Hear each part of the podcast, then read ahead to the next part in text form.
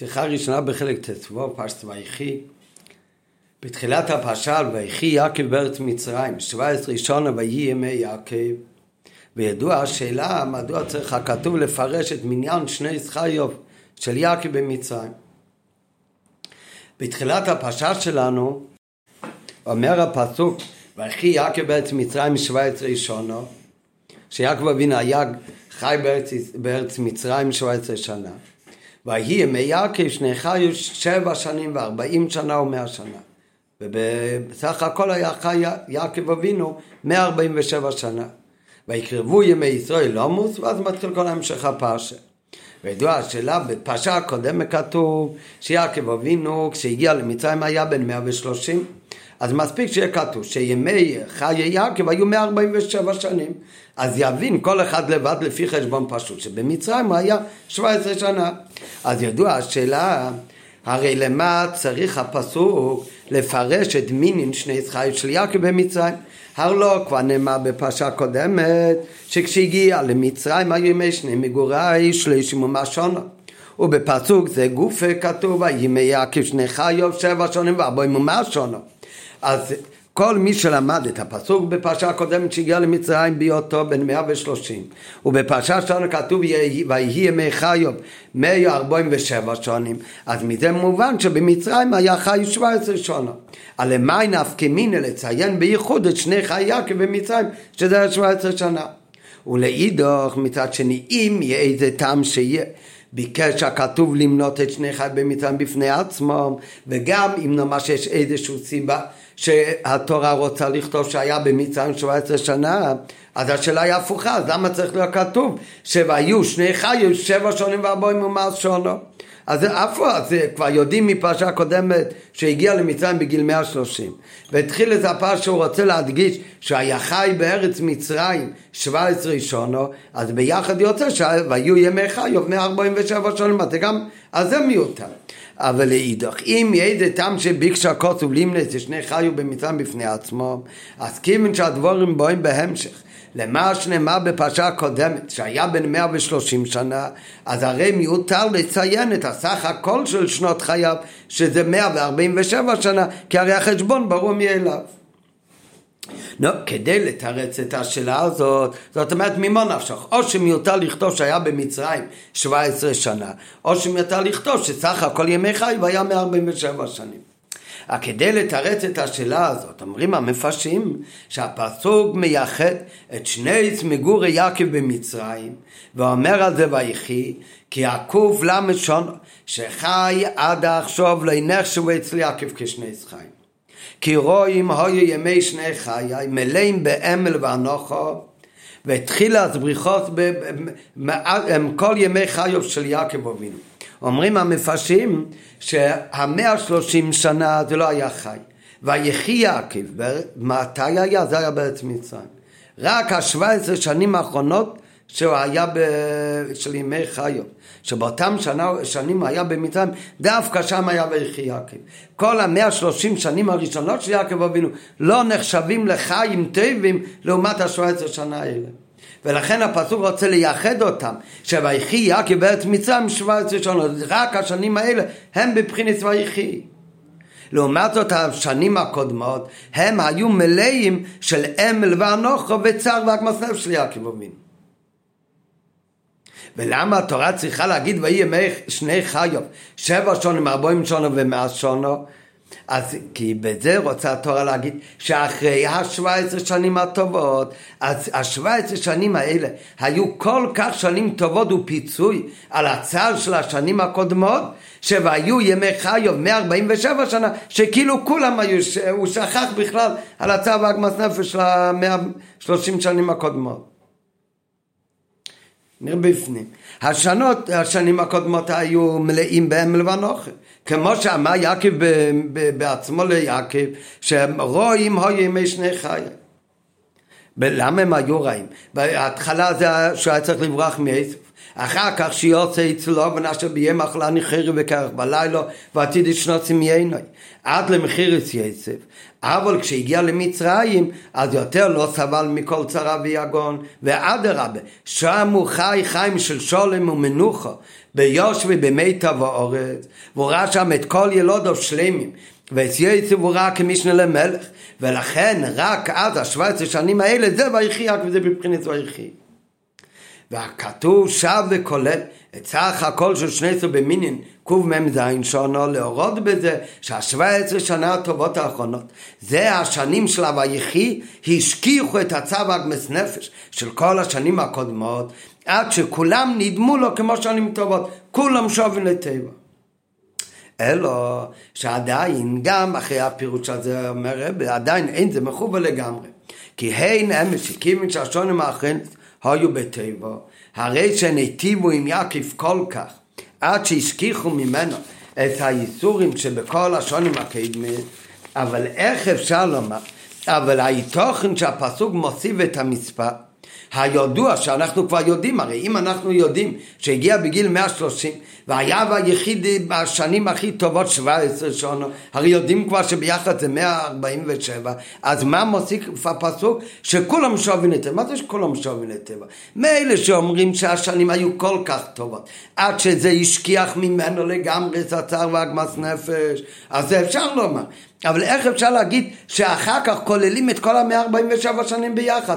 הרי המאה שלושים שנה הם לא היו שנים של, של מנוחה ושולם, הפוך, המאה ושלושים שנה בפייל ממש היו שנים של צער ויוגם ונוחו.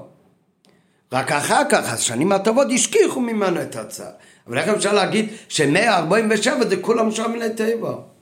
כשאומרים שהתורה כוללת את כל השנים, למשל בשני שחי סורו, אז כולם שב לטבע. באמת היה בסחוף כבזין ליפי, בעצמך כבסחוף לעניין חטא. אז שם באמת כולם שואלים לטבע. אבל כאן, מה זאת אומרת כולם שואלים לטבע? בפלא 130 שנה הם לא היו לטבע. רק מהשנים טובות יכולים להשכיח את הצער, אבל השנים האלה היו באמת שני צער. אבל התוכן של הקוסף מייטיב את המספר, שידוע ששני שהם ידועים הרי לפי החשבון, אז זה רק בשביל להדגיש שכולם שומעים לטבע, ויותר על כן שכולם שומעים לטבע, בשעה שבאמת המאה שלושים שנה היו מעט ורואים, זה הפך הטבע, והשבע עשרה שנה רק הם היו ביחי, בתכלס החיים והטבע. ואכן הרב מביא פירוש אחר. ויובן זה בהקדים ביו בדברי המדרש. רש"י מביא בתחילת הפרשה שלנו מהמדרש, שבמדרש איסה לא אומר פרשה זו סתומה מכל פרשה של תרא. מה זאת אומרת? שכל פרשה בתרא, לפני פרשת מקיץ ויגש, לפני כל פרשה חדשה בתורה. אז יש בין פרשה לפרשה רווח בתורה. רווח ריק בלי אותיות בגודל של תשע עצת. זה רווח בין פרשה לפרשה. בזה עצמו יש שתי אופנים איך לה, יש רווח. יש בתורה פרשות סתומות ופתוחות, אבל תמיד יש רווח בין פרשה לפרשה. גם בתוך פרשה גופה, בין, בכל פרשה יש כמה פרשיות, בין פרשה לפרשה יש רווח בתורה. בין שתי פרשיות של גם סדורים דאורייסה, אז תמיד זה פרשה חדשה, יש גם כן רווח. לעומת זאת, ויחי בספר תרא, אין בזה רווח לפני זה, זה בא בהמשך צמוד למילה האחרונה של פרשת ויגש, מיד בתורה זה כתוב ברצף אחד, בלי הפסק של פרשה, ויפרו וירבו מאויד, ויחי יעקב בארץ מצרים. בהמשך אחד, פסוק אחרי פסוק בלי שום רווח. זה הכוונה שהפרשה היא סתומה. מה הכוונה היא סתומה? זה לא הכוונה כאן שזה פרשה סתומה ולא פרשה פסוחה. הכוונה שהפרשה היא סתומה, לא, אין התחלה לפרשה. כי אין רווח בין ויגש לויחי. למה באמת? אומר המדרש לא אומר פרשה זו סתומה מכל פרשה של טרור, אלא כיוון שנפטר אבינו יעקב, התחילה שיבוד מצרים על ישראל. יעקב אבינו נפטר, אז התחילה שיבוד. ולכן הפרשה הזאת היא סתומה. דובר אחר, למה הוא סתומה? מפני שביקש יעקב אבינו לגלס את הקץ, ונסתם ממנו. דובר אחר, לא מסתומה, מפני שסטה ממנו כל צרות שבעולם. כן? זה, זה מה שמובא במדרש. ורש"י לא מובא את כל המדרש, נראה עוד רגע. במדרש כתוב שלוש פירושים למה הפרשה הזאת מתחילה בהתחלה בלי רווח לפני. ועל זה מביא המדרש שלוש פירושים. פירוש הראשון, מכיוון שנפטר יעקב אבינו, התחיל צרות לעם ישראל, התחיל שיבוד הגולוס. הדבר השני אומר המדרש, שיעקב אבינו ביקש לגלס את הקץ ונסתם ממנו, אז לכן גם כן נסתר ההתחלה של הפרשה. ודבר הפירוש השלישי, שב-17 שנה שיעקב אבינו היה חי בארץ מצרים, אז נסתם ממנו כל הצרות. הרי כמו שאמרנו מקודם, 130 שנה סבל יעקב אבינו צרות. אז נסתמו כל הצרות, ועכשיו היה לו חיי שלווה ושלום, נסתם ממנו כל צורך שביום. אז זה פירוש שלישי. כוונת השאלה למה פרשה זו סתומה בפרשוס הוא בפשוטו של מיקרו, הוא שאלה למה אין רווח לפני המילים ויחי יעקב. בהמשך לפרשת ויגש אמור להיות רווח ואז מתחיל פרשת ויחי ויחי יעקב. אבל אין רווח זה הכוונה פרשה סתומה אין לה התחלה וכיוון שכאן מתחילה פרשה חדשה מובן שצריך להיות כאן הפסק לפני המילים ויחי יעקב. שהן פותחות את הפרשה כמו בכל פרשה פרשת התרם רק מה, אם זה השאלה שהמדרש בא לתרץ ורש"י מביא, רש"י לא מביא כל הפירוש במדרש, רש"י רק מביא שתיים, כמו שנראה בהמשך. ויחי יעקב אומר רש"י למה פרשה זו סתומה? פירוש ראשון לפי שכיוון שנפטר יעקב אבינו נסתמו עיניהם וליבם של ישראל מרוב הצרות והשיבוט שהתחיל השיבוט של הגולוס דבר אחר שביקש לגלס את הקץ ונסתם ממנו פירוש שני, שתי מבראשית רבי, מציין רש"י מבראשית רבי. את הפירוש השלישי, שנסתם מיעקב אבינו את הצרות שהוא סבל, זה לא מובן. נראה בהמשך. אבל על פי הנ"ל אין מובן. הסתימה לפני המילים ויחי יעקב הייתה צריכה לכל ראש לדבר על סתימה של עניין למעל יוסף, שנגרמה על ידי ויחי יעקב. הרי מה כתוב מיד אחרי הסתום? אחרי פרשת ויגש, אין רווח, סתמו את הפרשה ומתחיל מיד ויחי יעקב. אז שתי פירושים הראשונים של המדרש זה שתי פירושים שזה עניין של אגריאוסה, זה קרה משהו לא טוב. שמכיוון שיעקב אבינו נפטר, אז התחיל שיבוד הגולוס, נסתמו עיניהם של ישראל מהצרות של הגלות. הפירוש השני, למה הפרשה סתומה, יעקב אבינו ביקש לגלות את הקץ ונסתם ממנו. גם קרה משהו לא טוב, הוא לא הצליח לגלות את הקץ. לשתי עניינים שקשורים עם פטירתו של יעקב, ועם עניין שלילי שהיה תחילת הגולוס. לעומת זאת, כשהסתימה היא לפני המילים ויחי יעקב, שויחי יעקב, גם אמרנו כבר מקודם הרי, שכאן היה ליעקב אבינו חיים טובים. אז לכאורה הפירוש הראשון והעיקרי אמורים למצוא הסבר שהסטימה, שהעניין מה שהיה כאן סתום זה עניין למליותה, שקרה דבר טוב, כמו שבמדרש יש באמת בפירוש השלישי, שנסתם יעקב אבינו כל צורך שבאילם. נסתם ממנו הצורך. אז למה דווקא הפירוש הזה שאפשר להסביר את הסתימה לפרשה לויחי יעקב שויחי יעקב זה עניין של למליוסה ויחי יעקב בעצם מצרים 17 ראשונו וכמו שכתוב 17 זה בגימטריה טייב זה הטייב שני חיים של יעקב אבינו אז גם הסתימה שצמוד לויחי יעקב צריך הרי במקום ראשון להסביר אותו למליוסה של העניין ודווקא הפירוש הזה שניסתם ממנה הצהרות זה רק פירוש שלישי במדרש ועוד יותר ברש"י הפירוש הזה בכלל לא מופיע. מביא רק את שתי הפירושים הראשונים, שזה עניין של צער. והיינו, מה שסתם ממנו כל צרות שבעולם, וביותר יוקשה, גם קודם הסתימה בסוף פרשת ויגש. סוף הפרשה הקודמת איפה נסתם? היה צריך להיות רווח בין פרשה לפרשה. הרווח בין פרשה לפרשה היה אמור להיות בין פסוק האחרון של ויגש לפסוק ראשון ויחי. אז כבר מקודם הזכרנו שהפסוק האחרון בפרשת ויגש זה וישב ישראל בארץ מצרים בארץ גשן ויאחזו בה ויפרו ויבו מאוד. לא, הפסוק הזה מדבר על עניין של מליוסה, על עניין טוב שקרו, שקרה. בני ישראל ישבו בארץ גשן ויפרו ויבו מאוד. התחיל את הפרשה שלנו זה ויחי יעקב בארץ מצרים כאן היה תיב שני צור של יעקב זה גם עניין של תיב ובין שתי הפסוקים האלה הפרשה היא סתומה אין רווח אז צריך הסתים להיות קשור לעניין תיב שכתוב לפני ולאחרי גם קדם הסתימה, בסיום פרס ויגש מסופר אודות מצב החיים הטוב שהיה של בני ישראל בארץ גשן, שהיה באופן שוויפרו וירבו מי. ואם כן, כאשר תקב לאחר מכן, ללא כל ההפסקה, מספר הכתוב, ויחי יעקב בארץ מצרים, שאמרנו גם זה עניין של טב, הרי הסברה מחייבת שבסתימה זו, כוונת הכתוב להדגיש שויחי יעקב בא בסמיכות, וללא כל הפסק בתוכן הטוב, לסיום של פרשה קודמת. כמו סוף פרשה קודמת זה עניין טוב, כך תחיל את הפרשה שלנו, זה גם עניין טוב. ואם כן, מדוע הטעם שסטה ממנו כל צרות שבעולם, שזה הפירוש הכי יתאים הרי, שהפסוק של סוף ויגש אומר ויפרו ויבו זה עניין טוב. אז נסתם תחילת הפרשה, הכוונה אין הפסק ביניהם, אלא מיד ממשיך הפסוק ויחי יעקב, נסתם תחילת הפרשה, כי נסתם הוא כאן ויחי יעקב, כמו שסוף פרשת ויגש זה דבר טוב, שהיה טוב בארץ מצרים, כך ויחי יעקב ליעקב אבינו היו שנים הכי טובות בארץ מצרים. ונסתם ממנו כל הצרות. וזה בפירוש השלישי של המדרש. דווקא הפירוש הזה שהוא הכי מתאים, ואם כן, הרי הכוונת הכתוב להדגיש וכי יעקב. בא בסמיכות ללא כל הפסק בתכן, לסיום של פרשה הקודמת, אם כן. מדוע הטעם שסטה ממנו כל צרות שבעולם, מובא במדרש לאחרון של כל הטעמים.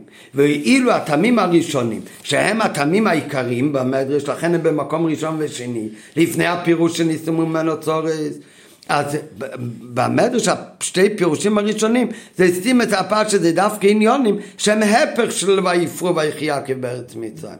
עניין של הפך של תה ויתרה מזו יותר ממה שקשה על המדרש, למה הפירוש הזה הוא רק במקום שלישי, עוד יותר מזה קשה על רש"י על התרא. מאחר שדרכי של רש"י לפרש פשוטה של מיקרו, הרי היה לרש"י לתפוס כטעם עיקרי על הסתימה של ויחי יעקב את הטעם שמבטא את עניין הטוב של שייכוס לוי יפרו, ולך יעקב כנ"ל, ולא עניין של הפך הטב שנגרם על ידי פטירתו, סילוק שכינה שהיה עם יעקב אבינו, הפך ויחי יעקב. ולכן אינו מובן דווקא טעם שלישי זה שבמדרש, שסטה ממנו כל צרות, שהוא קרוב ביותר לפרשוס המיקרו, רש"י בכלל לא מביא. בשאלה שנייה, גם שתי הטעמים שמביא רש, שכן מביא רש"י מן המדרש, אז גם רש"י היה צריך להגיד לכל הפחות, גם אם יש איזו סיבה שלא מביא את הטעם השלישי, אבל גם בשתי הטעמים הראשונים, הרי גם יש לחלק. הטעם הראשון זה רק עניין שלילי, שהתחיל עניין ש... מכיוון שנפטר יעקב אבינו, נסתמו עיניהם של ישראל מרוב צרות והשיבוט שהתחיל. הפירוש השני, שיעקב אבינו ביקש לגלס את הקץ וניסתה ממנו והוא התחיל לברך את הבנים לפני פטירתו. נכון, זה גם עניין שקשור לפטירה של יעקב אבינו וניסתה ממנו הקץ, אבל לכל הפחות זה לא עניין שלישי, שלילי כמו הפירוש הקודם. אז אפילו בין שתי הטעמים שרש"י כן מביא מן המדרש, לכאורה היה לסדר אותם באופן הפוך. כי הרי הטעם השני, הסתימה קשורה עוד לעניין שקרה בחיו של יעקב. מתי זה קרה ניסו ממנו רוצה לגלס הקץ? כשהוא היה חי. זה מאורע שקשור לפטירתו, כשהוא רצה לברך את בני ישראל לפני פטירתו, אבל זה לכל הפחות קשור ל"ויחי יעקב בארץ מצרים", זה מאורע שקרה בחיו של יעקב. כי אז שרצון יעקב לגלס את הקץ, זה בא בסמיכות לזמן פטירתו. מכל מקום, אבל הדבר קרה בימי חיו. לעומת טעם הראשון עוסק בזמן שלאחר פטירה של יעקב. בפרט שגם העניין הלא טוב של טעם זה חמור יותר מאשר בטעם השני.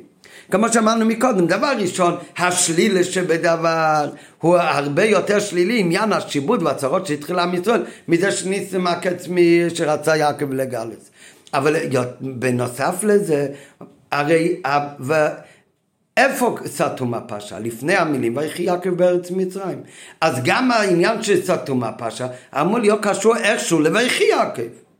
אם זה קשור לויחי יעקב, זה יותר מתאים אם נסתלקו ממנה השכינה כשהוא בא לברך אותם והוא רצה לגלות את הקט שזה עניין שמאורע שקרה עוד בימי חיוב מהפירוש הראשון ברש"י שהוא מצטט מהמדרש שזה ניסטום עיניהם של ישראל כי התחיל צורת השיבוט שזה התחיל אחרי שנפטר יעקב אבינו ואיך אפשר להגיד שזה הפירוש? בזה שניסתם הפרשה בתחילוסי צמוד למילים ויחי יעקב בארץ מצרים הנה שאמור להיות קשור לימי חיו של יעקב. ויומן זה לפי תירוץ המפורשים על קושייה אודות שתי טעמים אלו. המפרשים שואלים אם הטעם על סתימת הפרשה הוא כפי שכיוון שנפטר יעקב אבינו נסתמו, או מפני שביקש לגלס את הקץ לבניו ונסתם, הרי הסתימה הייתה צריכה להיות להלן. מפרשים שואלים על שתי הפירושים ראשונים שרש"י מביא מהמדרש, שאם זה הסיבה שהפרשה היא סתומה, אז איפה היה צריך להיות סתום? היה צריך להיות סתום איפה שהתורה מספרת שביקש יעקב אבינו לגלס את הקץ ונסתם ממנו שכינה. ושם דווקא הפרשה היא לא סתומה. אחרי שיעקב אבינו קורא ליוסף ומברך את הבנים של יוסף, כל הסיפורים מנשה ואפרים, אז אחר כך אומר הפסוק שיעקב אבינו קרא לכל האחים. ויקרא יעקב אל בונו ויאמר אוספו ואגידו לכם את אשר יקרו אצלכם באחריץ היומים. הקופצו ושימו בני יעקב. על הפסוק הזה, ויאמר יאספו ויגידו לכם את אשר יקרא אצלכם באחריס היומים. מה זה אשר יקרא? אומר רש"י, כאן מביא שהוא רצה לגלות להם את הקץ. אבל ניסלקו ממנו שכינה, כמו שמוסבר בשיחה אחרת, מה כל העניין בזה? מה, מה הוא רצה בדיוק לגלות בקץ, איזה קץ היה בכוונתו לגלות, ולמה ניסלקו ממנו שכינה, אבל על כל פנים בפסוק הזה, ויקרא יעקב ולבונוב, הפסוק הזה מתחיל פרשה חדושה בתרא. שם יש רווח בין הפסוק הקודם מיד אומרי בחבי ובקשתי יש כאן פרשה פסוחה רווח בתר ואז מתחיל ויהיה מיעקב זאת אומרת איפה שמרומש שניסה על כל מיני שכינים שרוצה לגלות את הקץ שם הפרשה היא לא סתומה בכלל. אז אומרים המפרשים איך אומרים שפרשו ויחי סתום למה היא סתומה כי ניסה כל ממנו שכינים כשרצה לגלות את הקץ. הרי איפה שמצופה בפרשה שרצה לגלות את הקץ שם היה אמור להיות סתומים ככה ועל דרך זה בנוגע לטעם הראשון, שמכיוון שנפטר יעקב אבינו, אז התחיל לצורס השיבוט. אז זה סוף הפרשה, איפה שנפטר יעקב אבינו, איפה פטירס יעקב אבינו, שם צריך להיות פרשה סתומה, לא את הפרשה.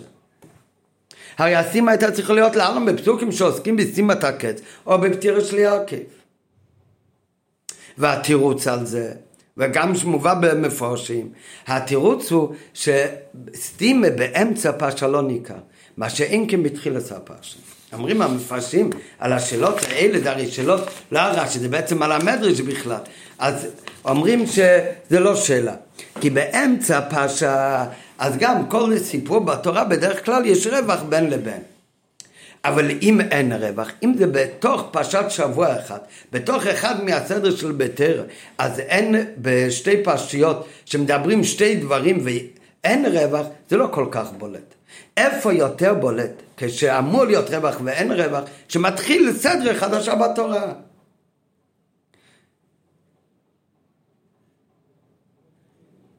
כן? כי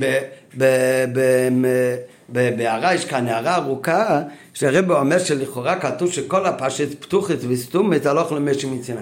אבל הסדר, מה היה הפרשה בשבוע? איפה מתחיל? לא כתוב במפורש שזה הלוך למשי מסיני. אז מה בכלל השאלה? מי בכלל קבע שזה כאן מתחיל פרשה חדשה? ובפרט שבאמת יש שתי דרכים איך לחלק את התורה. האם קראו את התורה במשך שנה, או כמו שהרמב"ם מביא, יש מקומות שקראו את התורה בשלוש שנים, אבל האמת, מביא שגם אלה שקראו את התורה בשלוש שנים, זה על אותו סדר כמו שאנחנו קראנו. רק כל פרשה מחולקת לשלוש. זאת אומרת, לכל הדעות יש הגן סדורים בפרשה הם גם כן מימי סמי של רבנו מחולקים בצורה כזאת לפרשות שבוע כמו שאנחנו קוראים. רק יש כאלה שקראו את זה פרשה אחת בשבוע ויש כאלה שחילקו כל אחד לשלוש אבל זה פשוט מביא כאן בהערה מימי סמי של רבנו זה אותו חלוקת הפרשיות כמו שאנחנו אז אומרים המפרשים באמצע פרשה שאמור להיות פתוחה ויש סתומה, לא יהיה ניכר כל כך ההדגשה בעניין. לעומת זאת, כשמתחיל פרשת שבוע חדשה, וזה כתוב בתורה צמוד בלי שום רווח באמצע, אז זה בהמשך איכות ממש. כאן הרבה יותר שמים לב, על זה אומרים מפני מה פרשה זו סתומה. אז גם אם להסתים את זה בגלל מה שהפירוש הראשון שהתחיל צורס השיבוד בפטירתו של יעקב שזה כתוב רק בהמשך לקראת סוף הפרשה. או בגלל שנסתלקו שכינה כשהוא הלך לברך את הבנים שלו שזה באמצע הפרשה גם אם זה הסיבה אבל כדי לרמז את זה אי אפשר לעשות סתי, לסתום שמה. לסתום שמה זה לא יהיה ניכר. לכן נשים את זה בתחילת הפרשה. למה רב מביא את השאלה ואת התירוץ של המפרשים האלה? כדי להדגיש שכדי שיהיה ניכר מפני מה פרשו זו סתומו, הסתימה לא קשורה דווקא למילים ויחי יעקב בארץ מצרים. הסתימה היא הולכת על כל פרשת ויחי. כאשר הסתימה היא בתחילת פרשה, כיוון שפרשה חדשה היא התחלה עניין חדש, כאן צריך להיות הפסק ורווח עוד יותר מאשר על דרך הרגיל. כאן הרבה יותר חשוב שיהיה הפסק. ובמקום שהפרשה סתומה, היינו שאין כל רווח כלל. הנה כיוון שמכל מקום עניינים נחלקים לפי, לבייס פרשס נפרדות, זה ויגש וזה ויחי, מסתבר לומר שהסתימה אינה מורה על סתימת הפסוקים ותיבות כתובים במקום הסתימה בפרט. לכן זה שפרשו זו סתומו, זה לא קשור לפסוק ח"ח וח"ט ויחי יעקב בארץ מצרים דווקא, אלא זה קשור לכלולוס תכן הפרשה. וכך מתרצים המפרשים. ולכן הסיבה שפרשו זו סתומו יכול להיות קשור למה שכתוב בכלל באמצע הפרשה. ניסלקו ממנו שכינה. או מה שכתוב בסוף הפרשה שיעקב אבינו הסתלק והתחיל השיבוט. ולכן עומדת היא בתור הקדמה לתכן של כל הפרשה כדלהלן. ואת העניין הזה של המפורשים, שגם אם זה מרמז על דבר שכתוב באמצע הפרשה, והרמז הוא בתחילת הפרשה, שיהיה יותר ניכר, כי זה קשור לאו דווקא לפסוק, אלא לכל הפרשה. אז הרב עכשיו הולך להרחיב את זה עוד יותר, והולך להגיד למה פרשה זו סתומה, זה קשור לתכן של כל הפרשה. באמת הסתימה צריך להיות קשור לכל פר... תוכן של פרשת ויחי. אז נכון, ההתחלה של הפסוק זה ויחי יעקב, אבל לא הפרשה זו סתומו לא קשור למילים מברכי יעקב, אלא לכל הפרשה. רק האמת שזה גם קשור לברכי יעקב, כמו שנראה בהמשך, כבר למדנו הרבה פעמים, שהשם של כל דבר מורה על תוכן על דבר, אז בסיכס הרבה פעמים מביא שכל שכן וקל וחמר, אם זה ככה בנגיע לכל העניינים שבעולם, שאלתרעב אומר בשייך ואמונו שהשם אשר יקור אלי בלושן הקדש, זה מר על הטכן של הדבר, אז כל שכן עניינים של תרא, שהשם של הפרשה מרמז על טכן של כל הפרשה. אז באמת ויחי, שזו המילה הראשונה ושם של הפרשה, אז ויחי זה התוכן של כל הפרשה. אז נראה בהמשך כבר. ומאחר שעיקר התוכן של פרשת ויחי, מה עיקר התוכן של הפרשה? זה הרי לא עניינים שקשורים לאופן ואיך היה חי יעקב אבינו בארץ מצרים. האופן של חי יעקב אבינו, גם בארץ מצרים, זה כתוב כבר בסוף פרשת ויגש. שהם ישבו בארץ גשן, ושם היה טוב, וירבו, ויעצמו, זה הכל כתוב, ב... מה כתוב בתכן של פרשת ויחי? כל פרשת ויחי התכן זה פטירתו של יעקב אבינו. גם תחילת הפרשה, שזה הכל סיפורים שקרו עוד בימי חיו של יעקב, אבל איזה פרטים זה בימי חיו של יעקב? זה פרטים שקשורים לאחרונה לפטירתו. איך שמכיוון שהוא ירגיש שמקרב ימי זה, אז הוא רצה לברך את יצא ובני יצא ואחרי כל הבנים, עד סוף הפרשה שמדבר על פטירתו. לכן איקו תכן פשט ויחי זה לא המאורעות שקשורים ליעקב אבינו איך היה חי בארץ מצרים. לא על זה מדובר בפרשה. על זה מסופר בפרשת ויגש. שיעקב ובונוב היו, היו במיתה בארץ עד לסיום הפרשה ויפרו וירבו מת.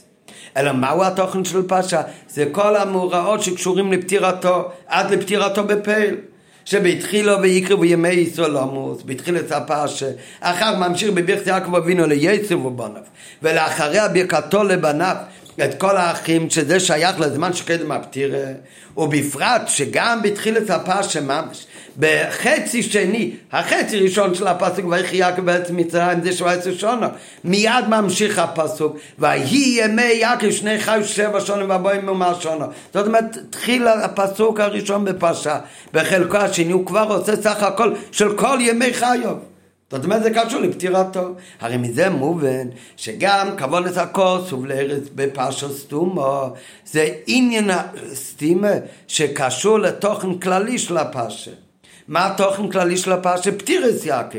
אז גם לא מהפרשה זו סתומה, צריך להיות קשור לפטירתו של יעקב. ועל פי זה מובן עכשיו כל השאלות ששאלנו מקודם. הפירוש השלישי במדרש, אז רש"י בכלל לא מביא אותו. כי בפשוט של מיקרו, לא מפרשת זו סתומה, צריך להיות עניין שקשור לפטירתו של יעקב אבינו. אם זה עניין שקשור לפטירתו של יעקב אבינו, אז זה לא שמכיוון שהוא היה חי עכשיו במצרים, ניסתו ממנו כל הצרות שעברו עליו בימי חיו. כי זה הרי כבר כתוב בפרשת ויגש, שהוא היה חי טוב בארץ מצרים. ומהו הפירוש הראשון והעיקרי? כיוון שהסתלק יעקב אבינו, ניסתמו עיניהם של ישראל, התחיל צורת ושיבוד הגולוס, כי התכן של כל הפרשה זה פטירתו של יעקב. ובזה בעוד ד' יתוצאו שתי הקושיות דלעיל, מה שרש"י משמיט את טעם הג' וגם את הסדר בשתי הטעמים גוף ומה שהוא מביא, מאחר שהסתים קשור לפטירת יעקב ולמאורעות שקרו בשייכות לפטירה, הרי ממילא אין מקום לומר בפשוטו של מיקרו שהסתים של הפרשה עוסקת בפטירתו של יעקב. הרי ממילא אין מקום למה בשו"ת מיקרא. שהסתים לפני פרשת צוויחי, שהפרשה עוסקת בפטירס יעקב, היא באה לרמש שניסת ממנו כל הצרות. זה שניסת ממנו כל הצרות, אז גם מצד הזמן, זה שסוס ממנו כל הצורת, זה לא מתחיל בפרשת וכי, אלא זה היה תקף כשהגיע לארץ מצרים, ששבע עשרה שונו קדם פטירוסי, שעל זה גם מסופר כבר בסוף היגש גם, וגם מצד התכן, שהרי עניין שסטה ממנו כל צרות שבאלום, זה מרמז על תכלס החייס, הטוב של יעקב אבינו. וזה בניגוד לעניין של פטירה של יעקב, שזה התוכן של כל הפרשה. ולכן השמיט רש"י לגמרי סמ"ג. וגם מטעם זה גופה כבר מובן למה זה שביקש לגלס הוא רק טעם שני.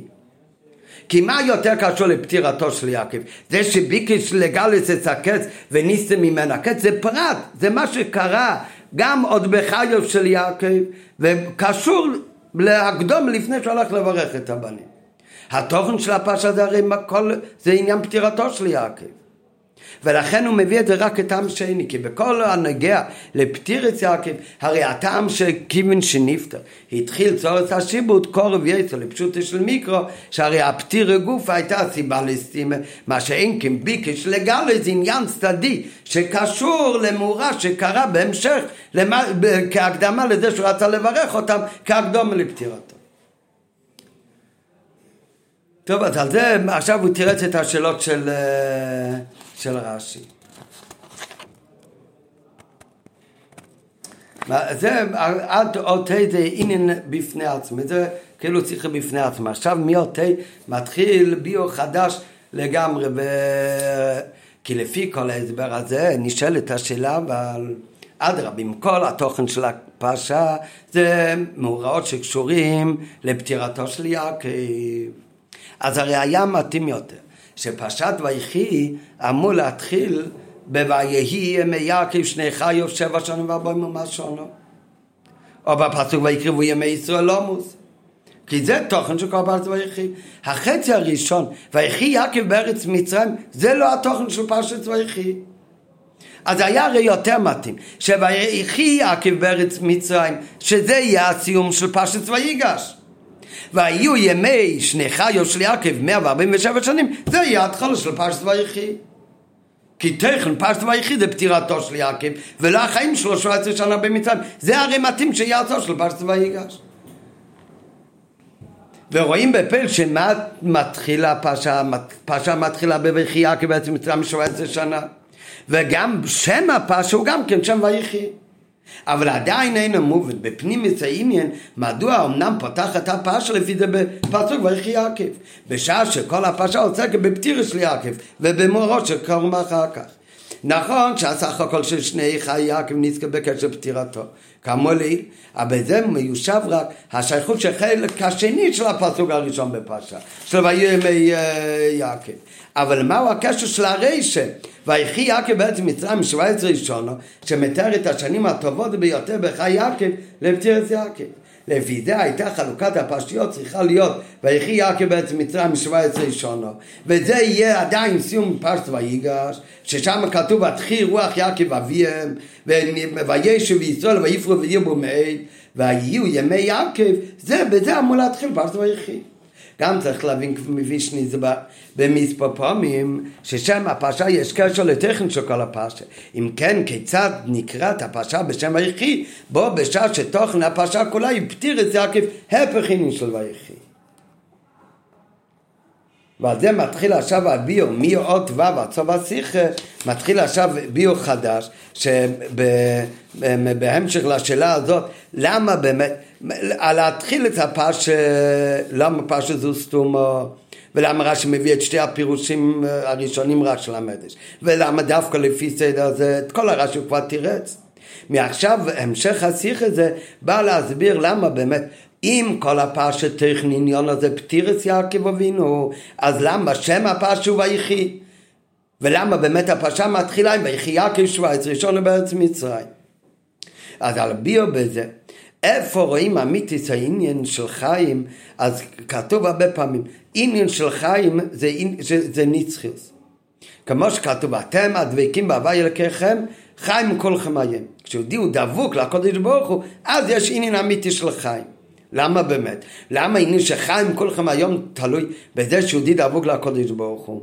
כי פירוש אמיתי של חיים, מים חיים זה מים שאין להם הפסק.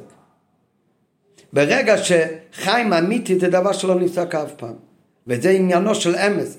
אמס זה אותיות א', מ', ת', שההתחלה, אמצע והסוף, אף פעם אין שום שינוי. הכל אותו דבר. ברגע שיש שינוי, אז זה לא עניין של אמס. מה הכוונה זה לא עניין של אמס? זה לא רק מראה שאחרי שיש שינוי, העניין נחלש. אז זה מראה שמההתחלה לא היה לזה חייס אמיתיס. מה באמת העניין, האמס היחיד שיש, זה רק הקודש ברוך הוא. קודש ברוך זה עניין של נצר, זה עניין של אמס שאין בו שינויים. כמו, הם, הם, כל דבר שיש בו שינוי אז זה לא עניין של אמס. כתוב נערות המכזבים אז הם פסולים למי חטוס. צריך לערבב את האפר של פרה אדומה במים חיים כתוב בתורה כדי לעזור, מה זה מים חיים? כתוב ככה, מים שזורמים תמיד זה מים חיים.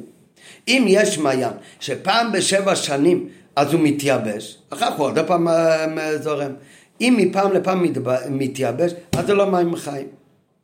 מה זה מראה? זה לא כשהוא מתייבש, מתייבש המעיין, אז הוא פסול לקדש בו למי חטאת, אז הרי אין בו מים. זה מראה שגם בזמן שהמים זורמים, זה גם לא מים חיים, זה לא חיים אמיתיים. זה חיים שיש בהם הפסק. אמס, חיים אמיתי זה מה שהוא אמת, מה שאין בו הפסק. אז למה באמת כשנפסק, כתוב במשנה ככה, מים, מים המכזבים, מה זה כזב? כזב זה שקר. אם הוא מתייבש לפעמים, אז, אז הוא שקר, אז גם כשהוא זורם זה לא אמיתי. אבל כתוב מתי זה פסול לקדש בימי חטוס? מים המכזבים אחס לשבע, פעם בשבע שנים. אם הם מחזבים פעם לעשרים שנה, אז זה כן קשה. למה באמת? כי הרי כל מעיין הוא לא מציץ אמיתית, הוא לא חיים אמיתי. הניצ... דוב הנצחי זה רק אלוקות.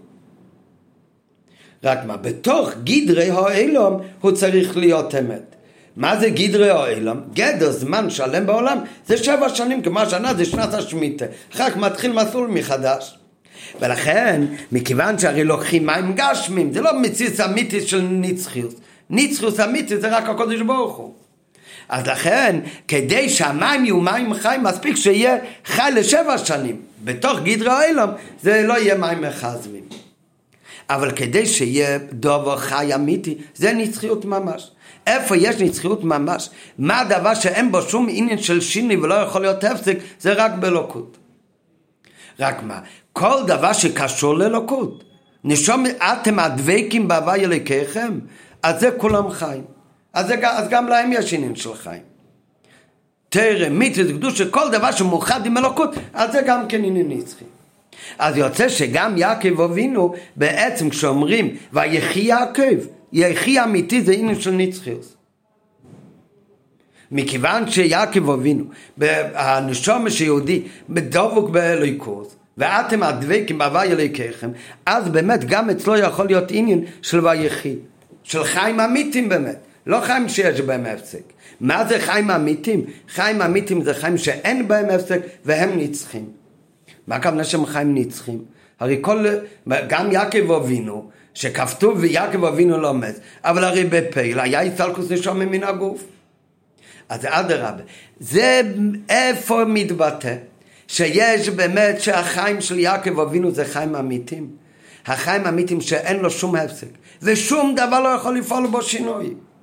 מתי, איפה אבן הבוחן? האבן הבוחן זה כשנשמתו של יעקב אבינו מסתלק מהגוף שלו.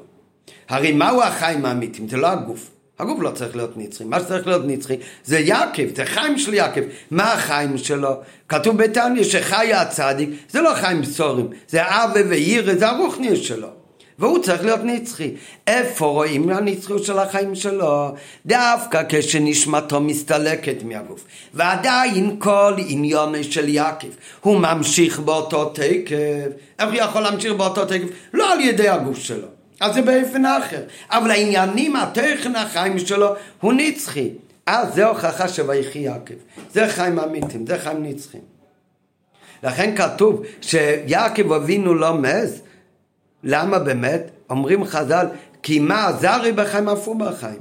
כשרואים שכל עניונים של יעקב אבינו ממשיכים על ידי זרי, אז זה מבטא את הניצחוס של יעקב אבינו. ולכן לא אומרים על זה מס. להביע בזה. אז זה מתוכן הדברים, למה כל הפרשה שמדברת על פטירתו של יעקב אבינו נקרא פרשת צבייכי. ולמה הפרשה לא מתחיל ויקרבו ימי ישראל לא מוסר ויהי ימי יעקב. שני, והיו שני חיו שבע שנים וארבעים מהשנה אלא למה מתחיל ויחי יעקב בארץ מצרים כי באמת איפה האבן הבכן של ויחי יעקב האבן הבכן של ויחי יעקב זה רואים דווקא בכל המשך הפרשה הביאו בזה ביסבוב, אמיתית עניין החיים זה חיים כאלה שנמשכים לאילם, שיש בהם קיום נצחי ללא שינוי, ולכן המציץ האמיתי של חיים קיימת רק אצל הקדוש ברוך הוא מוקר החיים, כי דקסיב אבי אלוקיכם אמס הוא אליקים חיים. מזה שכתוב אבי אלוקיכם אמס הוא אליקים חיים, מבינים שעניין החיים הוא עניין האמס. מה זה אמס? אמס זה דבר שאינו נפסק, שאין בו שינויים. אבל דבר שיש בו הפסק הוא נקרא חזב ולכן מוצאינו שנאורי שבמימיהם מתייבשים אחת לשבע שנים נקראים נאורת המחזבים ופסולים נקידש מחטס כי הם לא מים חיים ועל זה הוא מביא בהערה שהטעם שנפסקים לשנים רבות יותר משבע זה לא נקרא מים מחזבים זה כן כאשר אז יש לימר הרי כל מציאות ישראל הוא כוזב הוא לא נצחי. שהרי קיום יהיה רק שיטה אלפי שנין אז כשהתורה אומרת מים חיים מה זאת אומרת מים חיים? אז חייבים להגיד שחיים כאן זה בערך להבריא גופה. ובבריא גופה הרי כל שמיטה יתקופה בפני עצמו כמו עכשיו זה שנת השמיטה, לכן ההפסק לשון רביס יועצם משבע, זה לא נקרא כוזוב. כי בערך קיום הבריאה, אז כדי שזה יהיה עניין של חיים, מספיק שיש שבע שנים שזה תקופה בתוך הבריאה. זה, זה באור. נמשיך בהמשך השיחה. לכן אמרו חז"ל, חותמו של הקודש ברוך הוא אמץ. כי המילה אמס, תיבת אמס, ישנם שלוש אותיות. א' זה אותה ראשונה מא' ב', מ' זה אותה אמצעית, טוב זה אותה אחרונה, ודבר זה מורה שאין בו שינוי, כמו שכתוב, אני ראשון, אני אחן מבלד עיין אלוקים. וזה כוונה של הפסוק ואהבה אליקים אמס, מאחר שמותו יזבוך הוא אמס, שלא אילום אין הנפסק ומשתנה חס ושלום. הרי הוא אליקים חיים, הוא יזבורך המציץ אמיתי של חיים. כי חיים אמיתיים זה דבר שאין לו הפסק. מה שאין כן הנבראים, מאחר שהנבראים הם הרי לא מציאות אמיתית מצד עצמו, הם הרי לא מציאות אמיתית מצד עצמו הנברא, כל נברא קיים, רק הקדוש ברוך הוא ברא אותו. זאת אומרת מצד עצמו לא קיים, מצד עצמו נתהוו בעצם הם הבים ונפסודים. ולכן מצד עצמם כל בריאה הוא נפסד. הרי ממילא בהם מצד עצמם אין שייכות אמיתית לחיים. אלא איך יכול להיות בנברואים מן החיים? זה רק כשהנברא דבוק וקשור לאלוקות. אלוקות זה אמיתיס עניין החיים. אז כשהנברא נדבק באלוקות, גם אצלו יש עניין החיים. ומטעם זה נקרא ישראל חיים. מצד דבקות ובאלוקות, כמו שכתוב בפסוק, ואתם הדבקים בהווי אלוקיכם, אז חיים כולכם היום. שגם הם חיים וקיימים לעד בקיום העצמי. אבל בזכות מה זה? זה רק בזכות הדבקת, זה באלוקות. אבל כדי שחיים אמיתיים אלו, הדבקות בלכות של האדם ישראל יהיה בגילוי בעולם הזה הגשמי. אז זה יכול להיות שהוא עכשיו לומד תורה, הוא עושה מצווה, אז עכשיו הוא דבוק ללוקות, באותו רגע זה חיים אמיתיים. אבל איך רואים את זה בגילוי בעולם הזה, הגשמי? שהרי עולם הזה הוא מסתיר עליהם של עניון אליקוס. הנה זה דווקא על ידי זה שהוא עובר ניסיונות ובלבולים והפרעות בדבקותו בלוקות. ומכל מקום נשאר שלם וללא שינוי בקיום התורה מצוות. אז מתגלה בבירו גומור חיותו האמיתית מפני שדבקותו באלוקות אינה יכולה להשתנות. מה זאת אומרת? יש יהודי שהוא עובד באמת את הקודש ברוך הוא. כשיהודי עובד את הקודש ברוך הוא, באותו רגע הוא נהיה דבוק לליכוז. כשהוא דבוק לליכוז, אז גם החיים שלו זה חיים אמיתיים, בלי הפסק. אבל בגולוי לא רואים כאן את העניין של הנצחיות. למה? כי בן אדם יכול לחשוב, רואים יהודי שאין לו שום תיעודות, אין לו שום בלבולים וניסיונות, והוא עובד את השם. אז רואים, עכשיו הוא דבוק בקודש ברוך הוא עובד את השם. אבל מה היה קורה אם היהודי הזה היה לו איזשהו קושי, או שהיו אוסרים עליו ללמוד תורה ולקיים מצוות. היה לו מיני ובלבולים אחרים שהם מצד עצמם לא ייתנו לו אז לעבוד את השם. אולי באותו רגע, באותו יום, הוא יפסיק לעבוד את השם. אז יוצא שגם הדבק שלו בלכות, גם עבודת השם שלו, זה לאו דווקא שבגלוי רואים כאן עניין של חיים חיים אמיתיים שזה נצרות בלי הפסק. איפה רואים עניין של חייס ונצחות בעבודת השם בגלוי? כשיהודי נהיה לו ניסיונות ויש לו בלבולים והפרעות שמפריעים לדבקות שלו לטרומיציס. ובכל זאת היהודי ממשיך לעבוד את השם אז מה כאן מתגלה? כאן מתגלה, זה עניין אמיתי של חיים, ששום דבר לא יכול להפסיק אותו, שום דבר לא יעצור את הדבקות שלו בקודש ברוך הוא.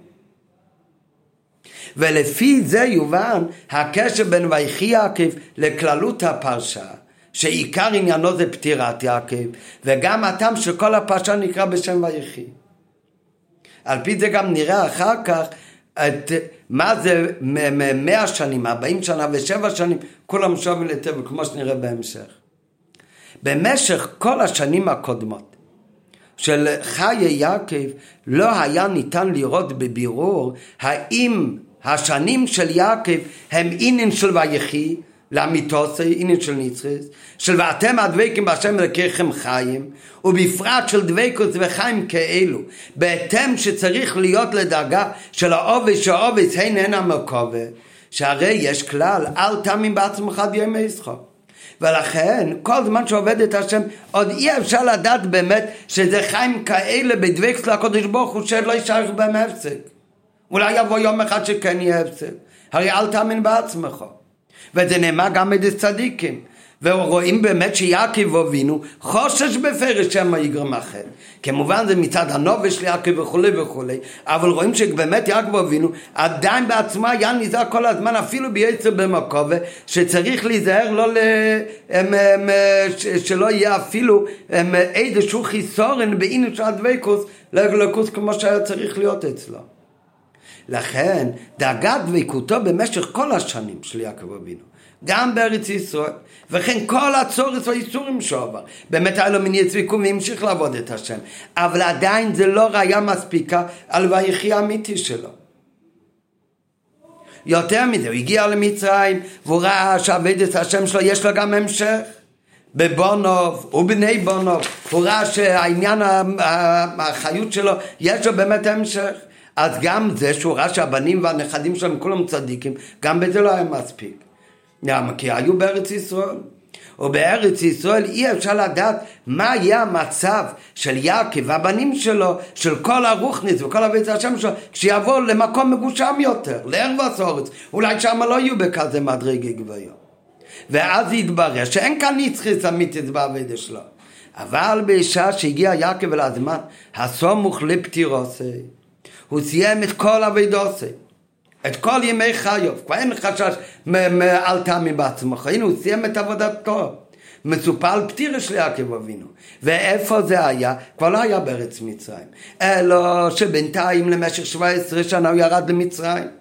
והוכח שגם בשבטי בערב הסעורת, הרי הוא בשלימוס הכינה לבקימת מצווה. עד לרגע האחרון של חייו. ובפרט ששמה בתוך מצרים הוא ראה שמיתוסי שלמה, שכל הילדים שלו שלמים בצדקתם, גם יוסף. שיוסף נהיה מלך ונשבע בין הגויים, אולי מנותק מארץ מצרים, היה צריך להנהיג אותם, ביחד עם זה הוא עמד בצדקי. ועד שהבנים שלו אפרים ומנשה שנולדו בארץ מצרים, בערב הסורת גם הם ראויים לברוכה. ועד כדי כך שכל בני ישראל במשך כל הדרך יברכו את הבנים שלהם שיצאים חלקים כאפרים ומנשה. זאת אומרת שגם הילדים שנולדו ליוסף בהיותו בגולת מצרים. עוד קודם שיעקב אבינו הגיע לשם, בתכלית החשך. גם הם גדלו צדיקים באופן עלה כזה שכל בני ישראל יתברכו איתם. הנה דווקא מצב כזה של השבע עשרה שנים האחרונות בארץ מצרים וגם שם היה עבד כמו שצריך להיות הדבקת לליכוד בלי שום הצק עד לרגע האחרון בימי חיוב דווקא זה גילה את החיות האמיתית של יעקב. זה מגלה שהבכי יעקב, שזה עניין נצחי, שגם כל השנים הקודמות, הגם שבחיצי ניס הם היו מלאות בצו הגמס נפש, הרי בפנימיוס אז לא היה שום הפסק בעבודות של יעקב והכל ויחי יעקב. וזה מגלה ש-147 שנים, כל השנים זה ויחי אמיתי. הצער והגמס נפש, כל המניאס ועיכובים הם לא הפריעו ולא שינו כי הוא זה. את הדבקות של יעקב אבינו באלוקוס ואתם הדבקים בהווי אלוקיכם. ולכן זה חיים כל חמיים, לכן זה חיים אמיתי. ולכן 17 השנים האחרונות במצרים זה הוכחה ברורה שבאמת כולם שווים לטבע מה זה כולם שווים לטבע? מה שהשנים האלה היו מלא צער וסבל? אדרבה, זה גוף ההוכחה. השנים האלה שהיה מניץ וקום צער וסבל. השנים בארץ מצרים שהיה ירידה ברוכניס, לאבס האורץ. זה היה הוכחה שכולם שווים לטבע והחיים החיים אמיתיים. בזה מובן גם מה שהפרשה נקרא בשם ויחי, אף על פי שרוב הפרשה מדובר, או לא אודות המאורעות שקרו ליעקב אבינו בימי חיו ולא סומך לפטירות, אלא גם אודות פטירת יעקב והזמן שאחרי פטירתו. למה? כי איפה מקוד עד עכשיו הוא אמר מה זה ויחי אמיתי, עניין שאין בו הפסק, שבתוך ימי חיו בגשמי של יעקב אבינו עם כל השינויים, ומניאס ועיכובים, ויריד אל ארץ מצרים, הכל היה בעשף. עדיין לא היה שום שינוי והפסק בעבודתו. עכשיו בעוד חטא הוא מוסיף יותר מזה, הרי פש, הפרשה שלנו נקרא בשם ויחי, אף על פי שמדובר בפרשה גם על פטירתו ועל דברים שקרו אחרי פטירתו. למה באמת כי ויחי זה לא רק שאין שינויים במניעץ ועיכובים בימי חיוב של יעקב בעולם הזה, אלא גם אחרי פטירתו שהנשמה עוזבת את הגוף. איצה בגמור שיעקב אבינו לא מת. למה? כי מה זה הרי בחיים אף הוא בחיים. ולכן לא נאמר ביעקב לא של מיסה, והפירוש בזה הוא שהחיים המיתים של יעקב הוא, בו, הוא, הוא בזה שזה הרי בחיים. מה זה אומר יעקב לא מת? מה זה הוא חי חיים נצחים? הוא חי חי נצחים על ידי שזה הרי בחיים. היינו, מאחר שאינן אמיתי של חיים. הוא בייצום נצחים וכיום אם לא את על דרך שכנו כביוכל יצא הקודש ברוך הוא מוקר החיים שאליו בני ישראל הם דבוקים לכן איפה חייו המתים שיעקב ניכרים דווקא כאשר ניתן לראות את הנצחיות גם לאחר יציאת הנשום מן הגוף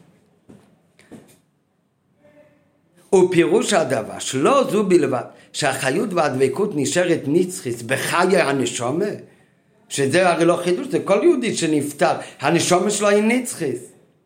אצל יעקב אבינו החידוש היה שגם כשהנשומה עוזבת את הגוף, החיי נשמה שלו, החיי רוחנים שלו ממשיכים גם בעולם הזה. גם בעולם הזה הגשמי, אלא אב למטו בעולם הזה. גם כאן נשאר חייץ אמיתי של יעקב. איפה? לא בגוף שלו, הנשמה נפרדה מהגוף. אבל הנשומי הרי בוודאי נצחית. יעקב אבינו ראו את הניצוץ של הנשומה גם באילם הזה, איפה? בזרי, שהם חיים את חייו האמיתים של יעקב אבינו, שהם ממשיכים באותו דרך של יעקב, באותו הנהוג, באותו הדרוכה שיעקב אבינו הדריך אותם, אז עכשיו ממשיך החיים של יעקב אבינו, שעיקר החיים שלו זה החיים הרוחנים שלו, גם באילם הזה. לפי זה יומתג יותר, הטעם שהפרשה נקרא בשם ויחי, וזה מודגש לא רק שגם אחרי פטירת יעקב, עדיין שייך לומר ויחי יעקב. לא רק שעכשיו גם אפשר לומר ויחי יעקב. כי גם עדיין יש עכשיו המשך. זה יותר מזה. דווקא עכשיו, דווקא אחרי פטירתו, ניכר ויחי יעקב האמיתי והנצחי. איפה רואים את תכלית השלמות של החיים והנצחי שלו? זה דווקא שזה ממשיך גם אחרי פירוד הנשום מן הגוף.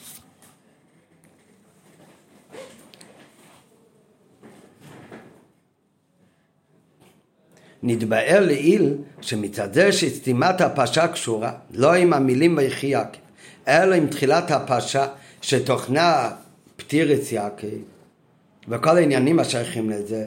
לכן רש"י משמיט את טעם הגימל שבמדרש שסטה ממנו כל צרות שבעולם והביא רק שתי הטעמים שנפטר יעקב ושביקש לגלץ את הקץ כי לשתי דברים אלה יש שייכות לפטיר יעקב לפי מה שלמדנו עכשיו, זה גם מתאים עוד יותר בפנימות העניינים. השים את זה לפני איפה שכתוב ויחי יעקב. איפה מתבטא ויחי יעקב האמיתי? איפה שיש צרות ושיבוד. איפה שנסתמו עיניהם של ישראל. איפה שנסתם ממנו לגלס עץ הקץ. איפה שנסתם הצרות. שם לא ניכר העניין של ויחי. על פי הנ"ל הרי הדברים מתאימים בפנים מציעים גם עם זה שדווקא הפרשה של פטיר יעקב נקרא ויחי. כי דווקא שתי פירושים אלה מודגש שהמיתיס החיים נמשכה גם בבניו, שחייהם האמיתי בגלוי זה הנה נקים תרם מיתיס דבקס בלקוס. כאשר בני ישראל לומדים תורה ומקיימים מצווה בזמן שאין שיבוט וגלות, שזה פירוש השלישי, נסתמו כל הצרות. כשאין שיבוט וגלות אין בכך חידוש גדול. וזה לא מורל נצחי של הדבקות. יתרה מזו אפילו כאשר בני ישראל שומרים תורה מצוות בהיותם בגלות אבל במצב גלות כזה שמרגישים איזושהי שייכות לגילוי הם יודעים את הקץ של הגאולה. מאיר משהו מהגאולה. הרי שישנה ידיעה בהשגה אודות הקץ וגמר הגלות אז זה כבר לא חשך שאין למעלה למטה ממנו. אז הגאולה והיציאה מהגלות, אז גם בזה עדיין לא בא לידי ביטוי ויחיד בני ישראל בשלמוס. דווקא בשעה שהשיבוד וצרות הגלות הם גדולים כל כך, עד שבשכל אנושי לא רואים דרך להיגאל מהם, שזה הפירוש האמיתי שניסתם הקץ, לא רואים את הסוף של הגלות. וביחד עם זה מאמינים באמון השלמה שהגאולה תבוא. ועד שאחר כך בכל יום שיובל אבל הכל באמונה כי בהסוגה נסתם ממנו הקץ הוא לא רואה בשום עניין של קץ. ובתך המיצר ואיסורי הגולוס לומדים תורה מקיימים מצוות אז ניכר בגילוי שתרו מצווה זה החייץ האמיתי של בני ישראל. חיבור של שתי הפירושים הראשונים שכיוון שמסתלג יעקב אבינו התחיל צורס השיבוט, התחילה הגלות ולא סתם גלות אלא גלות באופן כזה עכשיו הפירוש השני שניסתם ממנו הקץ. שלא רואים בכלל שום עניין בעוון ובסוגה של אפשרות לגאולה ולגילוי ער אלא הכל רק באמון השלמה בכל זאת. הוא מאמין ומחק לי בכל יום שיובי וכך הוא עובד את הקודש ברוך הוא בזה ניכר החיות האמיתי של בני ישראל זה יותר מצווה מילא מובן שדווקא על ידי זה בא לידי ביטוי החיות האמיתי של יעקב, ויחי יעקב.